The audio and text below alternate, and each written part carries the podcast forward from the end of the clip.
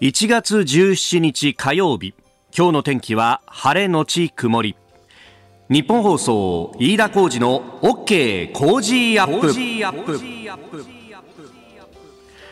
朝6時を過ぎました。おはようございます。日本放送アナウンサーの飯田浩二です。おはようございます。日本放送アナウンサーの新業一華です。日本放送飯田浩二の OK 工事アップ。この後8時まで生放送です。えー、今日もね冷え込んでおります。まあ、日本列島全体に非常に寒くなっているというところですが、えー、日本放送屋上の温度計も3.7度を指しております。今日の最高気温が、はい、今日はですね、東京都心8度の予想になっていて、まあ、昨日雨が降っていたんですけれど、日差しのあるお天気、ただ気温自体は昨日とあまりほとんど変わらないんですね。あ、そう。はい、そうです。気温はそうか、昨日と変わらないのか。まあ、日差しがある分だけ今日の方がちょっと、まあ、楽かもしれないけれども、点々点という感じで。そうなんですよね。ともと寒いしなというところだよね。晴れるんですけれども、まあ、気温は空気は冷たいままということで今日もしっかり防寒対策してお出かけください。いや本当この時期はやっぱりこうね昨日ハイパーレスキューの東京消防庁のね、えー、方のお話を聞いて、えー、そしてリポートをしました。でそこでもね、最後のところで一言だけ申し上げましたけれども、まあ、あの消防庁の方もこの時期はね本当に乾燥して寒くなってそして火の取り扱いは十分に注意してくださいねということを、えー、おっしゃっていましたがこの今日1月17日、まあ、先ほど5時46分に、えー、発災の時間を迎えた、うん、阪神・淡路大震災、えー、28年の時が経ったということであります。あの私その、ね、震災から20年の時にえー、神戸市に入って、えー、取材をしたことがあったんですけれどもこの5時46分のにをですね、えー、まあ一つのこう起点としながら東遊園地というですね、まあ、神戸市のもう中心部にある、えー、公園で、まあ、あ追悼の集い、まあ、117の集いというね、えー、名前がついてますが、あこれが行われると、まあ、ここに向けて取材をしに行ったことがあるんですけれども、4時半ぐらいから東遊園地に入って、もうその時間ですでに、えー、人々がね、集まってきてるんですが、もう本当に底冷えするぐらいの寒さであって、もう本当この時期は、毎年そうですけれども、一年の中でももう一番寒い1ヶ月ぐらいね、当たるところでっていう。だからもう底冷えする中で、その竹灯籠に火を灯してですね、まあその火の明かりと、そして熱っていうものは、えー、少し感じられるんですが、ただ、あのー、寒い。とにかく寒いと、この時間帯に起こったんだなっていう、そして乾燥している空気が、えー、火事をね、ええー、まあ、止めどなく広げてしまったというところも、まあ、あったということ、まあ、さらにはね、えー、木造家屋などで、えー圧死された方もいらっしゃった都市での直下型地震のその恐ろしさというものを本当にまざまざと見せつけられた、えー、出来事で、えー、あったわけであります。で、その東遊園地で、えー、行われる117の集いの中で、まあ、毎年歌い継がれている曲がありまして、幸せ運べるようにという曲。まあ、これ、あの川島愛さんがその後カバーもされましたんで、えー、聞いたことある方もいらっしゃるかもしれません。あの、阪神・淡路大震震災からおよそ2週間後に、えー、もう神戸市のですね中央区の小学校に勤めていらっしゃった臼井誠先生という、えー、先生が作詞作曲した曲で、まあ、あの成人式等々でもあるいはあの神戸のね、えーイルミネーションのルミナリエなどでも歌い継がれてきたという曲であって、まあ、その歌詞にね、神戸というところがついてるんですが、それをふるさとというふうに読み替えて、東日本大震災の被災地でも歌い継がれているというものなんですけれども、これが、あの、地元のね、えー、方々が合唱して、えー、その一時なの集いの中でも、うん、あの、東遊園地に響き渡るんですが、この歌詞の中に、亡くなった人々の分もというね、えー、歌詞があって、で、ここは結構こう賛否が分かれたんだというようなことが、えー、当時言われておりました。えー、こういうことをね、えー亡くなったっていうのを歌詞に乗せて復興の歌にするというのはどうなんだろうと。でも、あの、願意としては亡くなった方々の分も毎日を大切に生きていこうという歌詞になっていて、うん、えー、むしろ忘れないために、えー、こういうこう歌詞をね、うん、歌い継いでいくんだっていう、ものすごく強い意志を私は感じておりました。あの、28年が経って、まあ、1月17日というのがどういう日なんだっていうのが、えー、知らずに言い育ったという人もいるかもしれないですし、あの、この番組のスタッフもですね、手伝ってくれている中には学生の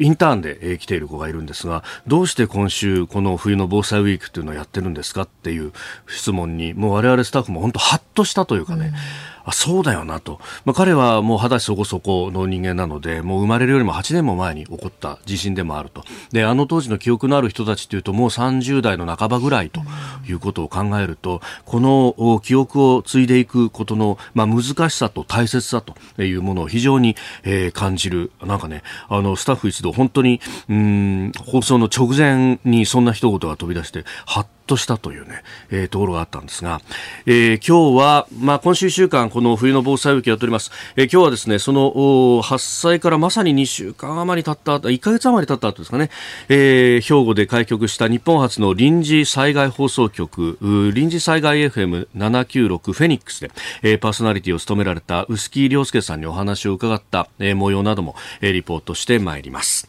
この後8時まで生放送です。OK 工事アップ。あなたの声を届けますリスナーズオピニオン。この OK 工事アップはリスナーのあなた、コメンテーター、私、田新業アナウンサー、番組スタッフみんなで作り上げるニュース番組です。えー、ぜひメールやツイッターを使って番組にご参加ください。えー、1月17日、あの28年前何をされていたのか、結構書き込んでくださっている方もいらっしゃいますね。えー、新聞で、まあ、あのー、雑務のアルバイトをされていたという方は騒然としていたといういうようなね、雰囲気を伝えてくれたりとか、えー、まあ、あとはね、あのご友人が被災されたとか、ええー書いてらっしゃる方もね、えー、結構いらっしゃいます。まあ、あのね、28年前何したか、私は中学1年生のまあ終わりぐらいだったんで、うん、朝ね、起きてテレビをつけて、本当ここんなことになってたのかというヘリ映像を見ながら支度をして学校に行ってもその話題で持ちきりだったというようなね、えー、覚えがあります。はい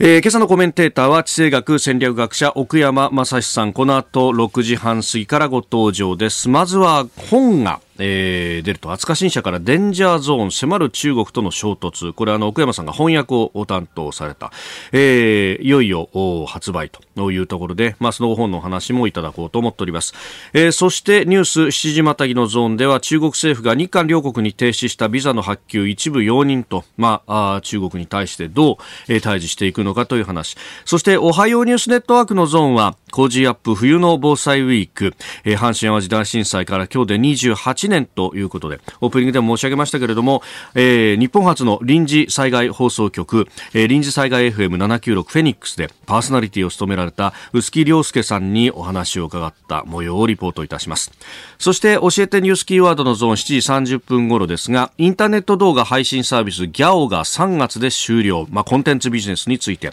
そしてスクープアップのゾーンではウクライナ情勢を取り上げてまいります。メールツイッターこちらです。メールアドレスは、コージーアットマーク 1242.com。アルファベットすべて小文字で COZY でコージーです。コージーアットマーク 1242.com。ファックスは0570-021242。0570-021242。ツイッターはハッシュタグコージー1242、ハッシュタグコージー1242です。おはがきでもお待ちしています。郵便番号100-8439、日本放送飯田コージの OK コージーアップオピニオンの係まで。今週は番組オリジナルマスキングテープを毎日3人の方にプレゼントします。いただいたオピニオン、この後ご紹介します。本音のオピニオンお待ちしています。ここが気になるのコーナーです。えー、スタジオ長官各紙が入ってまいりました。えー、1月17日、阪神淡路大震災から今日で28年ということ。えー、朝日新聞一面トップは高齢化細る NPO 法人という、えー、被災者つなぐ活動資金難もという記事が出されております。えー、それから地震に関連するところですと毎日新聞保育施設耐震不十分3000棟と、えー、小中学校よりも対策が遅れているという、まあ、2020年の3月時点での調査というところなんですが、えー、新しいね、耐震基準になって、まあもう新しい耐震基準になってからもう40年以上が、うん、まあ、経っているわけでありますけれども、まあただ、あこのね、えー、耐震不十分だというところが多いと、まあそれだけ、えー、古い建物の中に入っていたりだとかというところも、まああるというところです。えー、それから安全保障に関して読売新聞弾頭交換ミサイル開発、えー、偵察レーダー妨害も政府23年度からと、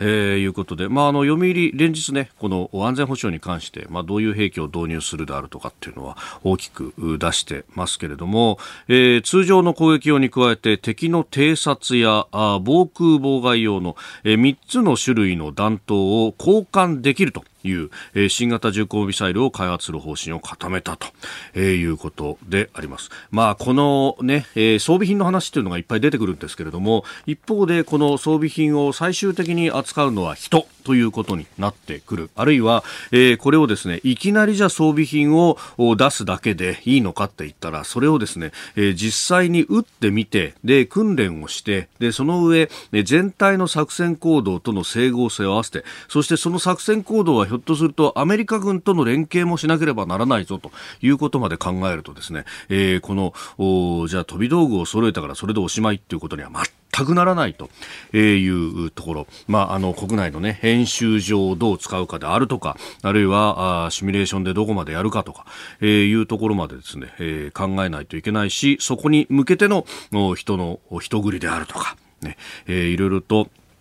お金が必要になってくるところなんですけれども、まあね、えー、どうしてもやっぱり分かりやすい兵器の話が先に先に行ってしまうということがあるようです。えー、それから気になるニュースですが各紙経済面などで、えー、報じております企業物価、えー、12月の企業物価あ昨日ですね日銀から発表されましたけれども、えー、10点、えー、10%以上のプラスということになっておりましてこれがあの去年の9月以来の高水準ということでありました。で、えー、10.2%上昇か、えー、年間で見ても9%台の上昇と9.7%という、えー、上昇幅。は1981年以降過去最高だったということが出ております。で、この内訳を見ますと、やっぱり、エネルギーの価格というものが、えー、高止まっていると、えー、品目別で見ても電力、都市ガス、水道が52.3%と全体を牽引する姿が続いているということであります。で、あのー、こういったことになってくると、まあ、企業のね、台所事情は厳しいぞと。で、一方で、あの消費者物価指数の伸びは、まあ、総合の数字で見ても3%台の後半だということで、転嫁が進んでいないと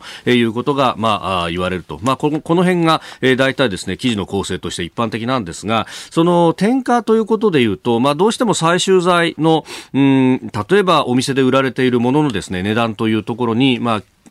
あの気が行きがちなんですけれども、まあ、あの特に日本のですね、えー、企業のうちの9割以上を占める中小企業働いている人も大体7割ぐらいが中小企業にお勤めになっているということが言われております、えー、ここの賃上げがなければっていうところなんですがあのこれ、えー、最終財への転嫁っていうのはもちろん大事なんですけどそれと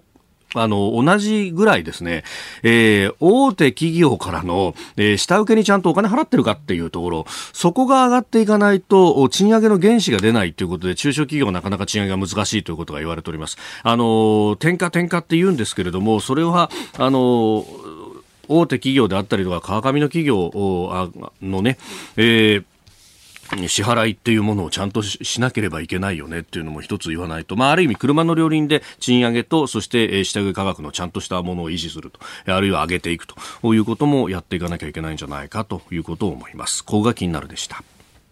この時間からコメンテーターの方々ご登場です。今朝は地政学戦略学者奥山正史さんです。えー、今年最初の番組出演でございます。はい、明けましておめでとうございます。明けましておめでとうございます。よろしくお願いいたします。お願いします。えー、前回ご出演が去年の11月29日、えー、翻訳を鋭意されていた飛鳥新社デンジャーゾーン迫る中国との衝突の、えー、締め切り日だったという ことでありましたが、はい、いよいよお2月1日に、ね。はい、出るということであります。はいこれは、あのですね、本の内容も簡単にまた説明させていただきたいんですが、ええー新刊、まあ、あの、2000、去年の8月にですね、アメリカで出た非常にあの面白い本なんですけど、はい。2つ大きなポイントがありましてですね、今後の中国の行動予測、まあ、こどうどうなるのかってモデルをしっかり提示しつつ、はい。それに対する解決策を明明確に提示してるっていうものなんですよ。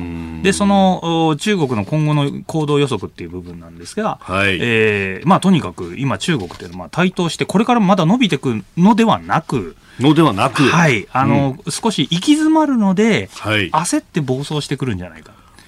はい、そういうモデルを一つ提示します。これはすごく新しい点。うん。それともう一つ、それに対してアメリカは冷戦時にやったように、はい。えーまあ、大胆に、かつ繊細にですね、ええ。ートルーマン政権の頃にやったような戦略をた打ち立てればお、まあ、中国に対して対処できるよという話をしております。まあ、そういう内容です、端端的に言うと。トルーマン政権っていうと、あのはい。封じ込めってやつですか？そうですね。はい。その時に、まあ、ヨーロッパに対して経済支援を大胆にするマーシャルプランっていうのをやったりとかですね。はい。えーそれに他に、まあ、日本と、えーヨーロッパに対してやっぱ経済的にしっかり防護壁を、ん。あの、ソ連の拡大に対してこう、大胆にこう、対処していく。まあ、そういうことをできれば、えー乗り切ることができますよと。中国の、はい、横暴に対してと。そういう内容です。おー。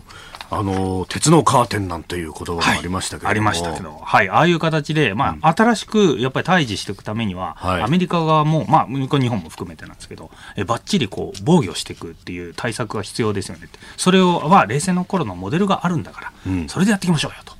いう本です。なかなかすっきりしてて面白い、おー。はい、本になってると思います。でこれを書いた人っていうのは、はいそのアメリカのお意思決定に結構関与する人なんですそうですね。今実はアメリカの国内でですね、はい戦略文書を書いてる執筆担当者のうちの一人ということになります。僕はこういうのを見ててですね、思うんですけど、はい中国ってやっぱりこういう優秀な人間に具体的な対処法までこう書かれて研究して、こういうふうにすればいいって言われてるという時点で、はいまあ、中国大戦略的に失敗してるなっていう思わざるを得ないですね。はい。手の内明かされ丸裸丸裸という。はい。えー中国について、まあ、後ほどまたね、えー今日様々ニュース入ってきてますので、コロナ対策等々お話しいただこうと思っております。えーデンジャーゾーン、えー2月1日、飛鳥新社から発売ということであります。えー今日も奥山さんには8時までお付き合いいただきます。よろしくお願いします。よろしくお願いします。お聞きの配信プログラムは日本放送飯田浩司の OK コージーアップの再編集版です。ポッドキャスト YouTube でお聞きのあなた、通勤や移動中に最新ニュースを押さえておきたい方、放送内容を少しでも早く知りたい方、スマホやパソコンからラジコのタイムフリー機能でお聞きいただくと放送中であれば追っかけ再生も可能ですし放送後でも好きな時間に番組のコンテンツを自分で選んでお聞きいただけます毎朝6時の生放送では登場するコメンテーターの最近の活動はもちろんたっぷりとニュース解説をお送りしています。レギュラーコメンテーターに加えて専門家と随時つないで掘り下げてお送りしています。日本放送のエリア内でお聞きの皆さんラジコラジコのタイムフリーでチェックしてください。ツイッターでは最新情報を発信中。ぜひフォローして番組にご参加ください。あなたと一緒にニュースを考える飯田浩二の OK 工事アップ。この時間から7時をまたいでニュースを掘り下げてまいります。今朝のコメンテーターは地政学戦略学者奥山正史さんです。引き続きよろしくお願いします。お願いし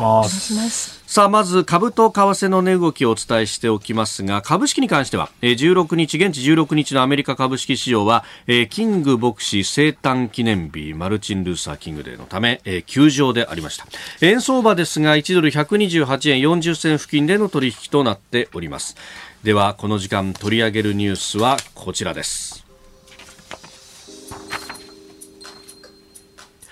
中国政府が日韓両国で停止したビザの発給を一部容認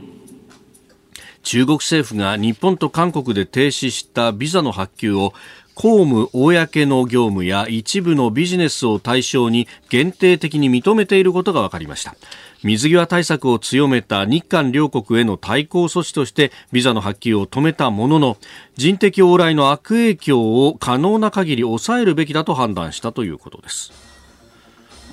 なんかしれっとはい変えてきてますね、俺。変え変えましたねうん。はい。あのーまあ、全般的に見て、はいこれ我々あのもうこのゼロコロナええ解禁ですか。はい。まあ、この話から見てて、うんまあ我々感じるところではあるんですけど、これ習近平、まあ、北京のこの習近平の政策が、はい。やっぱブレブレなのかなというのを本当に実感しております。うん。まず、おそらくこの、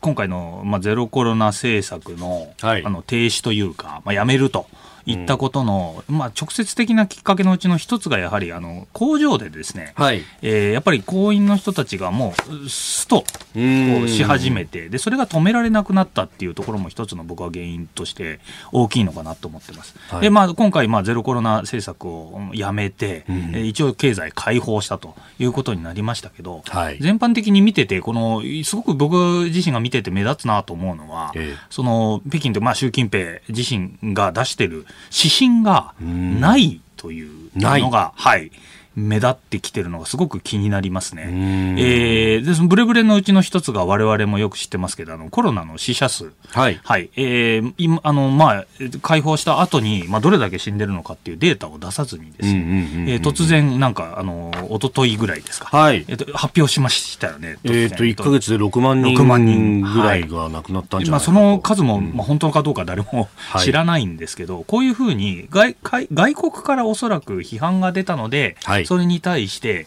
その修正して、はい、じゃあ公表しますみたいな形になってるっていうところも含めてですね、全般的にやっぱり何をしていこうかっていうところがなくて、はい右往左往してる状況がやっぱすごく目につくんですよね。で、あの、僕がやっぱり一番気になってるのが、えー彼ら、その、地方政府の人たちも含めてなんですけど、一応これ、習近平思想というか、はい。習思想にのっとってという、そこに指針があるんだということなんですけど、具体的な指針ないわけじゃないですか。んそうするとですね、実に僕は危険な兆候を、習近平にとって、えー危険な兆候が出てるのかなと。おう思ってます。というのはですね、これ習近平が今いやってるという体裁に一応なりますと、はい。そこにやっぱり一応独裁体制を取ってますので、習近平に責任があるってことになりますよね。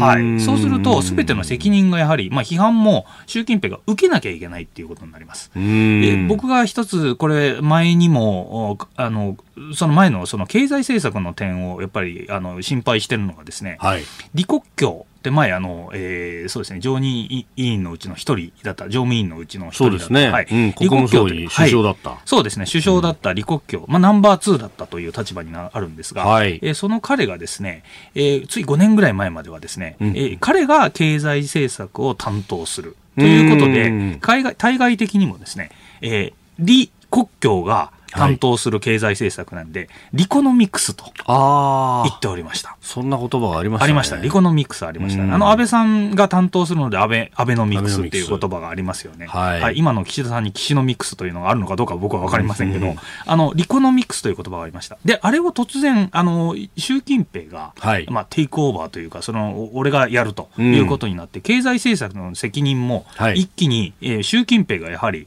まあ、独裁体制をやっぱりこう敷くということで、えー悪あの経習近平の経済政策ということで、あの名前がですね、えーシコノミクスという名前になった経緯っていうのも一回あります。中国語だと習近平はシー・ジンピンというふうに。あそうですね。その C。C で、はとい。C コノミクスという状況で、これ一時期、あの、経済誌、あの、イギリスの経済誌とか、アメリカの経済誌でもシコノミクスだということになったんですけど、これ実際現在今見てると、はい中国、あの、中国の経済、やっぱり芳しくないじゃないですか。うん公表でも一応3%と言ってるんですけど、ええええ電力とかのあのデータを調べると、はい明らかにマイナスになってるんですようね。んそうすると、相当経済政策はあの芳しくない。それでも、経済を担当してるのは李克強ではなくてし習近平、習近平氏シコノミクスになってるわけですよね。うん。こういうことをやってると、すべてのその批判という対象というものが自分にかかってくるっていう意味での、これ、まあ全般的に独裁政権のマイナス面っても言えますけど、ええ。独裁であって全部に責任を持ってると、その経済政策の悪いところも自分にかかってくるという意味では、うーん。まあ、うん短期的にはどうなのかわからないですけど、長期的にはやっぱり習近平政権、ダメージ結構大きいんじゃないかっていうふうに僕は今見てます。ああ。はい。まあ、あの、習近近平1期目の時に李克強首相でリコノミクス、まあ、どちらかというと改革開放路線の継続ということが言われましたが、はい、このシーコノミクスになってからは共同富裕という言葉で、はい、まあ、どちらかというと分配重視というか金持ち叩きみたいなことやってましたもんね、はい、それで経済スタック。そうでまさにそれとあの経済をかなり、まあまあ、アメリカもちょっと一部やってるところなんですけど、うん、はいあの自国優先になってるという優勝主義になってるというところありますよね。その辺の影響について7時またいでお話を伺います。えー、中国のね、えー、政策について、まあ、あの、経済政策も含めて習近平一強独裁、まあ、そこにすべての責任が集中するとい。う話、はい。はい、そして、うん、経済も、まあ、あかなり先行き不透明になってきている。はいという。で、えー、周りも、安全保障環境も厳しくなっていく。これ、あの奥山さんが翻訳を担当されました飛鳥新社から2月1日に出るデンジャーゾーン迫る中国との衝突の中でも、はい。はい、やっぱこの辺の焦りっていうものはキーワードとして出てきます？そうですね。あの非常に焦りがあるからこそ、まあ、過去の大国も同じようにですね、うん、あの危険な冒険主義に出た。でそれは、うんチャンスの窓って僕あのこの本の中に出てくる概念なんですけど、はい、あのまあいよいよドドアが閉まりつつあるっていう状況ですかね。はい、あの駆け込み乗車を本当はしちゃいけないんですけど、その駆け込み乗車をしたい心理がこう中国にやっぱり出てくると生じてくるっていうことがやっぱ解説されてでまさにそのようなシナリオで今動きつつあるのがちょっと不気味だなと思っております。この先力落ちるかもしれないと、い、つやるのって言ったら今でしょってなっちゃう、そういうことですね、はい、そういう状況がやっぱり焦りを生んできたのが過去の例でも大国の例でもあったんだと。いうことで、まあ、ちょっとこれ迷惑な話ではあるんですけど日本も大日本帝国もまさに同じような状況だった部分がありますし落ち始めるとやはり焦るっていうのは、まあ、人間の心理でも確かにそれあるんですけど、えー、そういうことが大国に、えー、特にその上がってきた大国がですね、はい、あれ今までのような成長が無理だよねってなった時に冒険主義に出てるくる可能性がある、まあ、それが今の中国じゃないかということをやっぱ分析されてます。はい。さあそしてそれに対して、えー、日米両国であったりとか、はい、この西側自由主義陣営がどう対応するのかというところが今後ポイントになってくるとそうですね、はい、それに関して僕がやはり強調したいのはですね、はい、えーとえーと、今月の9日ですね1月9日に、えー、台湾有事があるんじゃないかということを想定した、えー、CSIS というアメリカの大手シンクタンクですね。はい、ここが、えー、24回にわたってですね、はい、ウォーゲームうん、ウォーゲームってこう机上演習とか頭上頭上演習などと言われますが、はい、まあ、そういうものをですね24回もこう行ってそれをまとめた発表、うん、えー、まとめた報告書100ページぐらいにわたるものなんですけど、うん、えー、それを発表して非常に話題になっております、まあ、その話をちょっとさせていただきたいと思うんですよ。えー、で CSI 戦略国際問題研究所、えー、これ結構有名なところですね。はい、そうですね。あの本当に最大手のシンクタンクのうちの一つということになります。でそこでですね、はい、えー、どういうシナリオではやったかというとですね、はい、最初に中国が台湾に対して激しい爆撃をするっていうシナリオ。もうもういきなり佳境なんですよ。でそこから軍事的にどうなるのかということをですね、まあ、原油今持ってる兵力をもとに、はい、もし軍事衝突が起こったらどうなるのかというのをですねロールプレイングゲームみたいじゃないんですけど少しすごろく振ったりとかしてですね、えー、実際にあのシミュレーションを行うということをやってます。はい、でそこで強く強調されてたのが、ええ、日本の役割なんですよ。えー、おそらくこの結果としてはですね日本あの台湾有事、はい、えー、おそらくアメリカ側というか、まあ、西側が台湾独立はなんとか保てるだろうっていう結果はほとんど出てるらしいんですよ。24回やってて、えー、そのアメリカ側が負けることはないって出てるんですね。あの人民解放軍中国は台湾を征服、台湾島を征服することはできないできなってるんですけど、うん、そこで強調されてるのが日本の役割なんですよね。はい、日本がやっぱりしっかりしてくれないと、我々、えー、勝てないよと いうことを言ってるんですよ。で今回、岸田さん、あのワシントンに、えーまあ、訪米しましたけど。しましたね。はい。これ、すごく歓迎されてる部分があって、はい、なぜならアメリカって今、欧州との仲がまあ、首相、各国首相とあまりコミュニケーション取れてないんですね、バイデンさん。はい。えー、特にあのドイツの、はい、えー、シュルツ首相とあんまはい、あんまりうまくいってない。と。シュルツさんあの、中国としっかり対峙していきますと言ったその数日後にですね、はい、突然北京を訪れて、中国との貿易関係大事ですみたいなことを3期目突入した習近平氏に G7 で初めて会ったのは彼でしたよね。そうなんですよ。そうすると、ブレブレの欧州がいる中で、はい。えーまあ、今、もう中国に対しても増税覚悟してでもやりますと言った、えー、岸田さんがアメリカにわざわざ来てくれた、もうもう日本、本当頑張ってよっていうところで、ものすごい期待を多く背負ってるのは日本であるという位置づけ、ここは強調したいと思いますね。はい。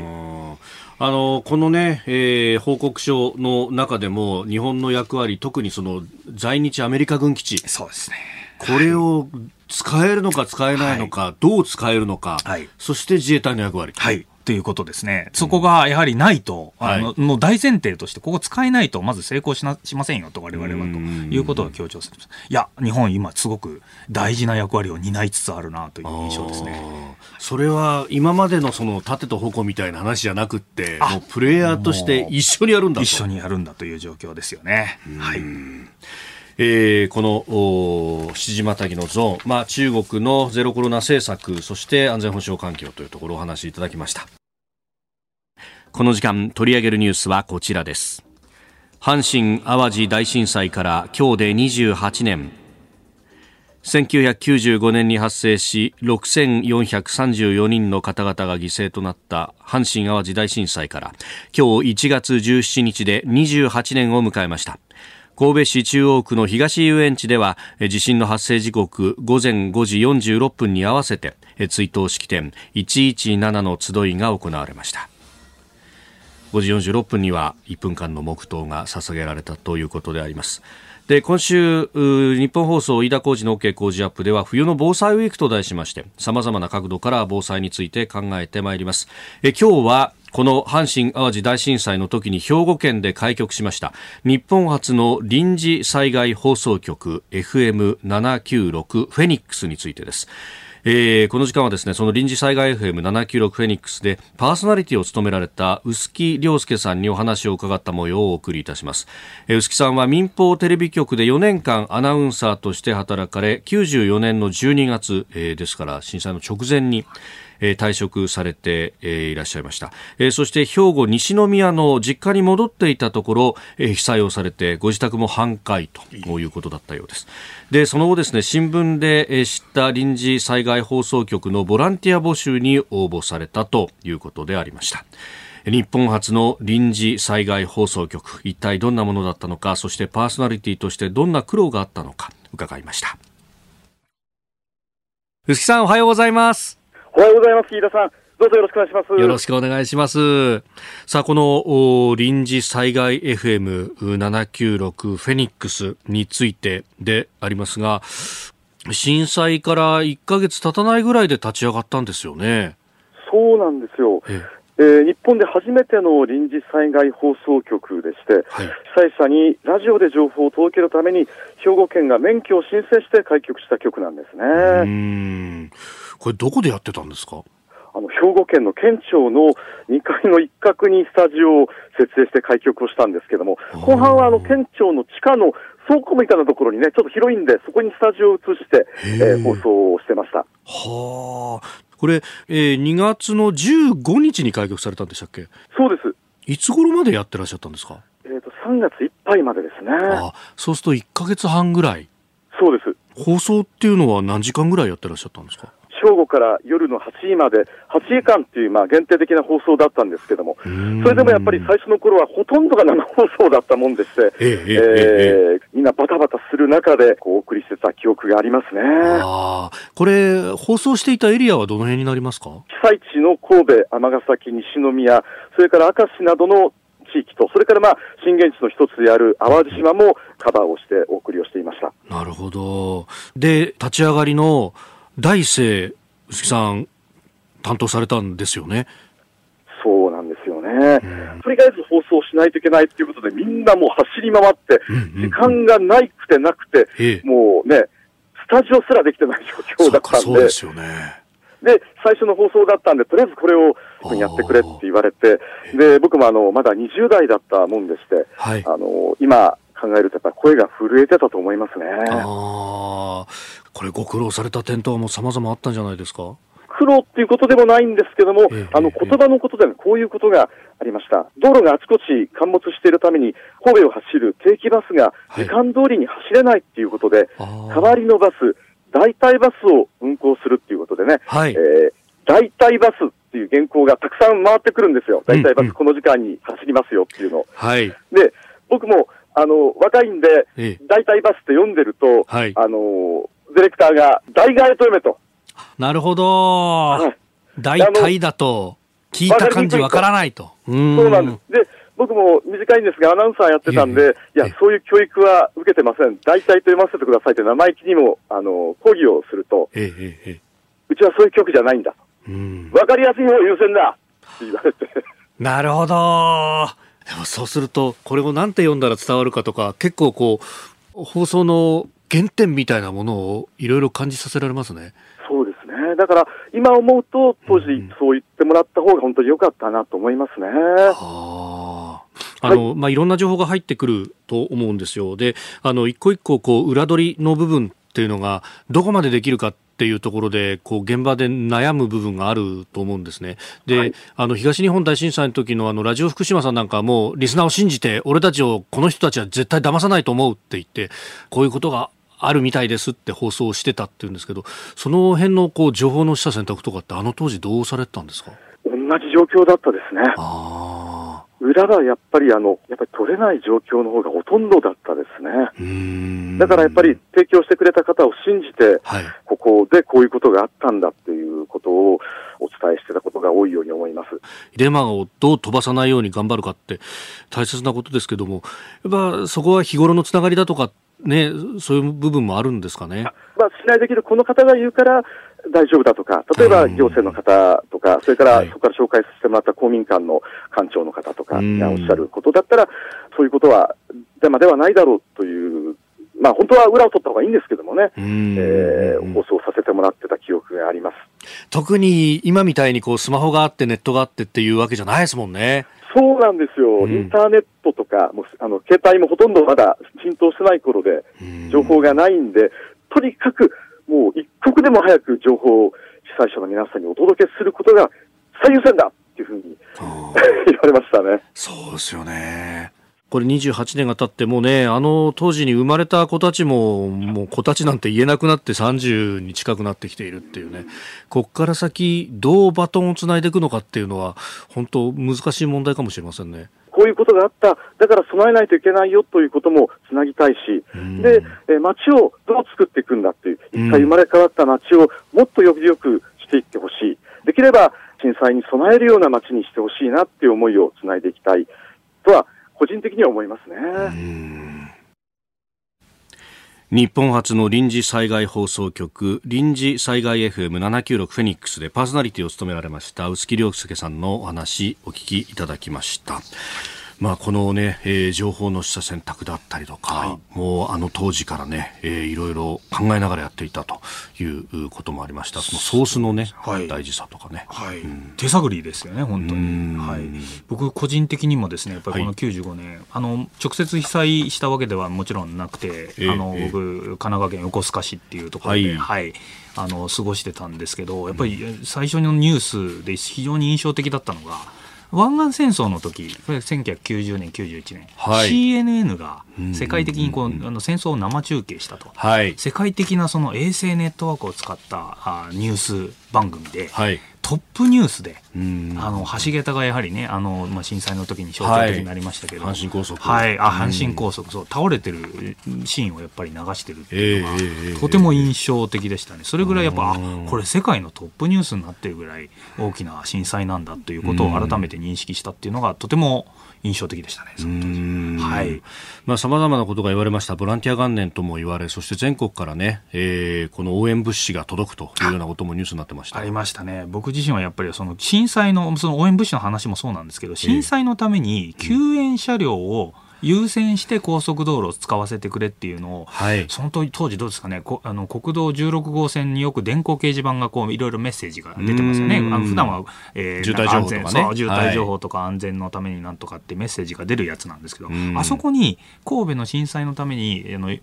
震災関連の救援車両を優先させるっていう、えー、させてくださいっていうメッセージがこうついてたのがとても僕の心の中にやっぱり印象的に出てますね。あやっぱりこういうふうに、まあ、国を挙げてしっかり対応しなきゃいけないぐらいに、まあ、一つの国難なんだなっていうところをちょっと意識したあ一つの大きなニュースでしたね、はい、まさにこの国難危機管理どう対応するかというところですね。はいでその時にやっぱり感じたのが、はい、あの普段からですよ、まあ、我々、まあ、特に僕の年代の人たちのも含めてなんですけど上の人たちやっぱり最近人間関係がこう希薄になってる部分がありますよね、ご近所誰住んでるか分かんないよそうですね。そういうのがやっぱり震災の時にやっぱり助け合う人間関係っていうのを普段から構築してこなきゃいけないなっていうのを改めて感じた部分もありました。というのはですね、まあ、人間ってそのやっぱ社会的に生きる人動物であるっていうのはこれ昔からありリストテレスみたいな哲学者がよく言ってますけど、はい、政治的な動物でであるということ、もしくはその、あのユバルノア・ハラリっていうの、サピエンス全史というですね、まあ、有名な本を書いた方も、人間は個人で非力非力なんですけど、うん、結局集団になると強いというか、まあ、集団でやるしかない、組織でやるしかないよねっていうところ、はい、やっぱり関係性というかネットワークみたいなものを、普段からやっぱり気づいておくっていうのがこういう非常時になると特に大事になってくる、まあ、近所の声かけでもいいんですけど、ちょっと最近あの人何してんのっていうその個人的なつながりみたいなものっていうのは普段から構築していかなきゃいけないなっていうのをはい、えー、このこういうニュースを聞くたびに改めて思いますね。確かに災害の備えというとこうね、えー、非常用持ち出し袋であるとか、はい、そういうこうハードの部分というのは非常に思うけれども、はい、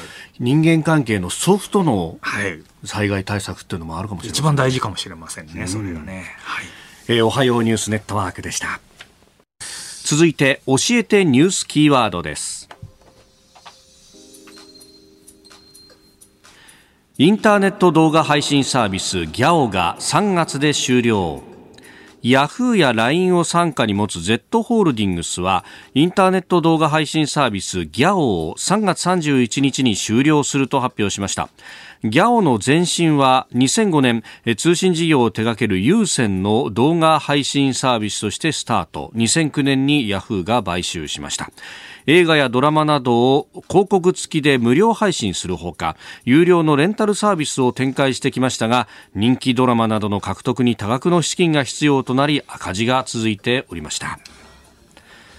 えーまあ、あ LINE のね、動画プラットフォームに経営資源集中させるんだということも言われておりますが、なるほど。時代の変化ですかね。そうですよね。まず、やっぱり、その気になるのは、そういうストリーミングサービスですね。まあ、ネットフリックスとかアマゾンプライムとか、はい、まあ、そういうものもすでに出てきたということ、が1点目なんですけど、やっぱりもう一つが、その、短時間、まあ、動画サイトもそのものがですね、はい、これ今 YouTube もそれまででやはりすごく大きい、まあ、最大の収益上げてると言われてましたが、うん、どんどん今、その TikTok ですね、はい、短時間の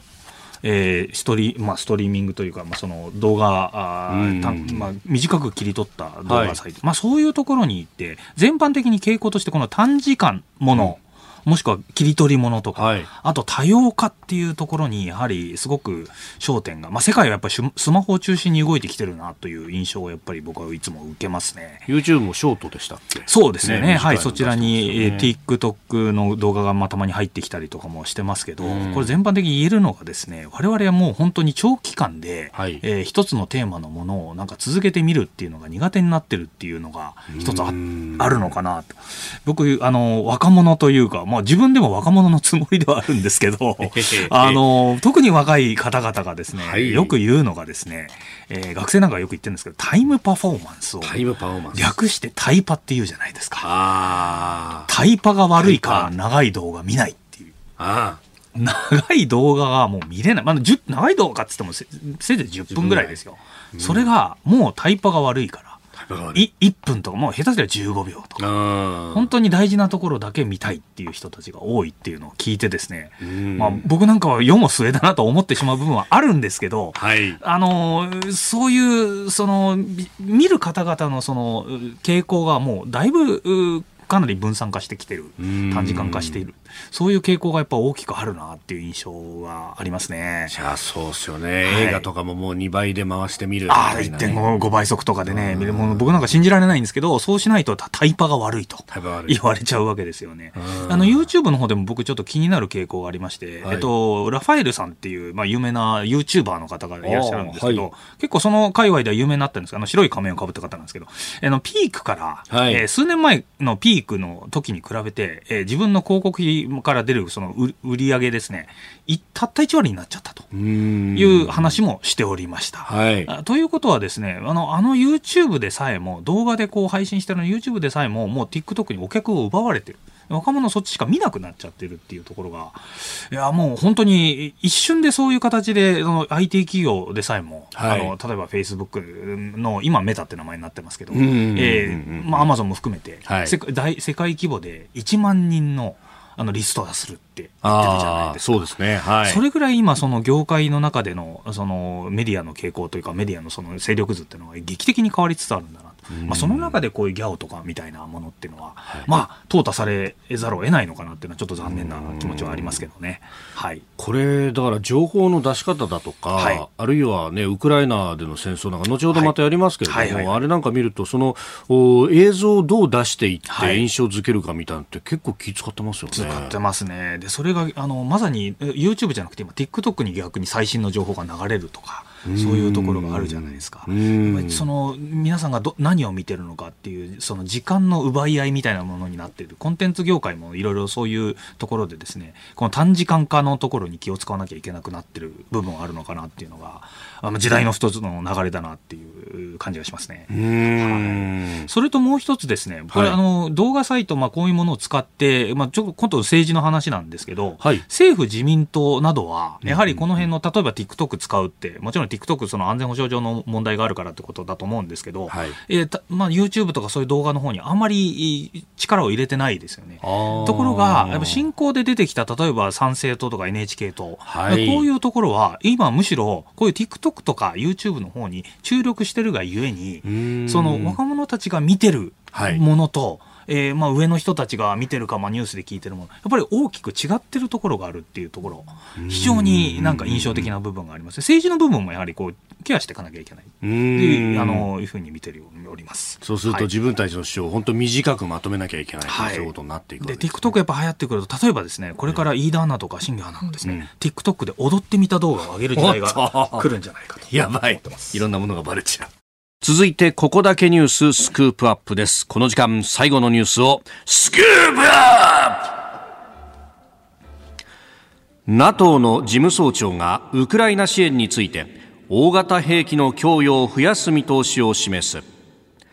NATO 北大西洋条約機構のストルテンベルグ事務総長は15日ウクライナが自国防衛のために要請している大型兵器供与について近い将来さらに多くなると見込んでいると述べ欧米諸国の支援が加速するとの見通しを示しました。えー、レオパルト2という戦車、まあ、これをねポーランドなども供与すると言われておりますが、はい、いよいよとはいあのいよいよ本格化してきたなということなんですが、あの今回のやっぱり戦争の、まあ、流れ、まあ、もちろん戦争っていうのは非常に水物でありますので、はい、状況が見えてもこないものが、まあ、予測するのはもう本当に不可能なことではあるなというのがまず第一点あるんですけど、はい、えー、今のところ一つスケジュール的に見えてきてるのが、はい、2月がやっぱり勝負が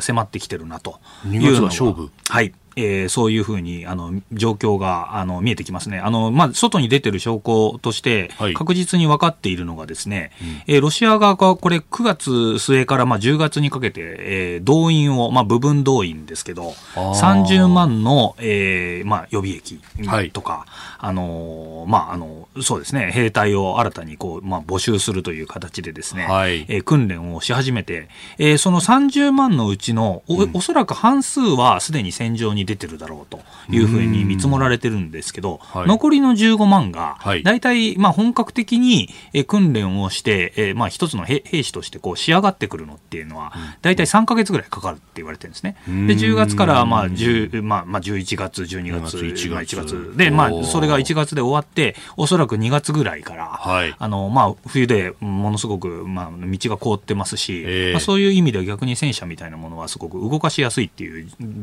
点があると。でそうなってくるとですね、えー、仕上がってくるこの兵士15万をおそらくまあ追加でかなりまあ構成かけてくる状況があるんじゃないかというふうに見積もられておりますね。なるほど、はい、これがだからね、またまごまごしてると春先になって、ぬかるみ期、はい、そうですね、泥年期に、はい、泥年期に入ってくるということになるんで、その前におそらく構成かけて、この15万人が一気に来るんじゃないか、でそれがどこに来るのかというのは、もちろんいろんなところが衛星衛星とかから見て、ですね、まあ、はい、見てるんですけど、やはり気になるニュースが、ですね、はい、そのどこでしたっけ、えっと、そうです。ウクライナとあ、ウクライナのすぐ北側にあるですね、うん、ベラルーシですね、はい、はい、であのキーウあの、最初の去年の最初のですね2月24日の侵攻は、えキーウ首都に対してですね、まあ、電撃戦を仕掛けて侵攻してきたのは、なんとベラルーシからだったと。はい、え国境から一番近い国境からキーウのところまでベラルーシの国境からですね、はい、キーウまで大体90キロぐらいしかじあの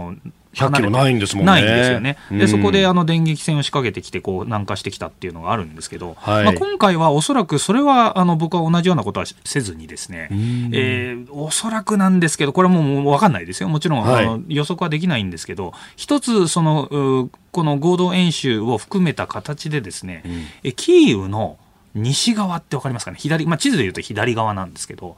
一回その西側の兵器っていうのは、はい、ほぼ大体一回あの、キーウに一回集結されるんですね。リビウっていうところを通って、うんはい、で、キーウに集結されるんですけど、キーウからそのいろんな各地クリミアとかドンバス地方の方に流れるんですけど、そこに至るまでの補給の道が、まあ、平坦路とか言うんですけど、あるんですね。そこを寸断しに行くんじゃないかというふうな考えも、いろんなところで見られております。なるほど。つまり、あの、キーウを直接狙うんじゃなくて、その平坦路をカットすることによって、今度はキーウ首都そのものの機能を、うんうんうん、まあ、こう干上がらせるという状況になるっていう。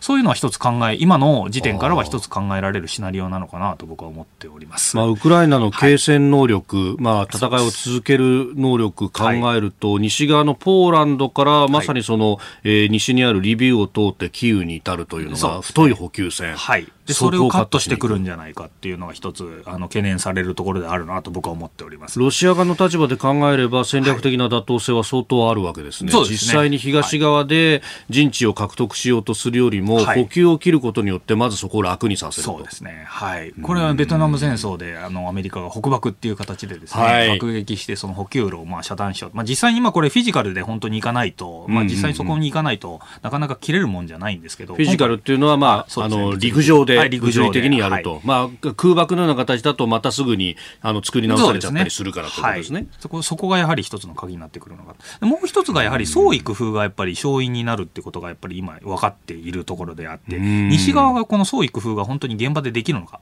ウクライナってすごくその、はい、IT 関係の人材が豊富じゃないですか。それであのいろんな軍事技術例えばドローンを使ってじゃあそのドローンの映像を使って相手がどこにいるのかっていうのをスポッティングっていうのをやったりして、はい、ここにあのロシアの戦車がいる。じゃあそこにいきなりこう、ハイマースとか使ってですね、えー、どんどんどんどん、はい、ピンポイントで精密誘導爆撃しようよという話があるわけですよ。で、そういうことをかなり一体的にその有機的にできてるっていう部分があって、はい、日本ももしその台湾有事みたいななった場合ですよ。もちろんその官僚主義的なその軍隊を動かしていろいろやるっていうのは大事だと思うんですけど、はい、それ以上に創意工夫がまさにできるのかと。いうことがですね、あの、やっぱり我々問われてるのかなと。米軍はそれに学ぼうと今してるらしいんですよね。これね、ウクライナはそれこそ民間のドローンで空撮してたような業者さんが、はい、もう飛び入りのような形で入ってあそこにいるっていう情報をすぐ共有するっていうのをやってるらしいですもんね。民間、もう本当ゲリラ戦みたいなものをですね、今手にある、手元にあるものを使って、それをネットにつなげてっていうことをやると。はい。はい。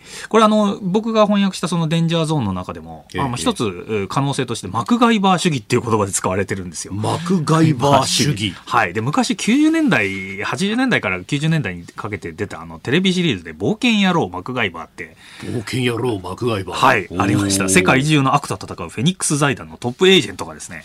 うん、スイスのアーミーナイフってあるじゃないですか、赤いやつ。あ,、はいはい、あれを使ってですね、その現場に銃とか使わずにいろいろ工夫してやるんですけど、えー、そういうものを工夫してやるような、戦い方って大事なんだよねって今認識されてるところありますよね。貼り合わせのもの貼り合わせのものを使ってやる。はい。我々、だからまあ、飯田さんのあの世代だったらマスター・キートンですか、はい、漫画で。ああ、浦沢直樹さんの。はい。はい。はい。形の戦い方が、あまあ今ウクライナはやってるんですけど、米軍もその、まあ日本も含め自衛隊も含めて、そういうことができるのかどうかっていうのは、一つ問われてる部分なのかなと僕はちょっと思ってます。はい。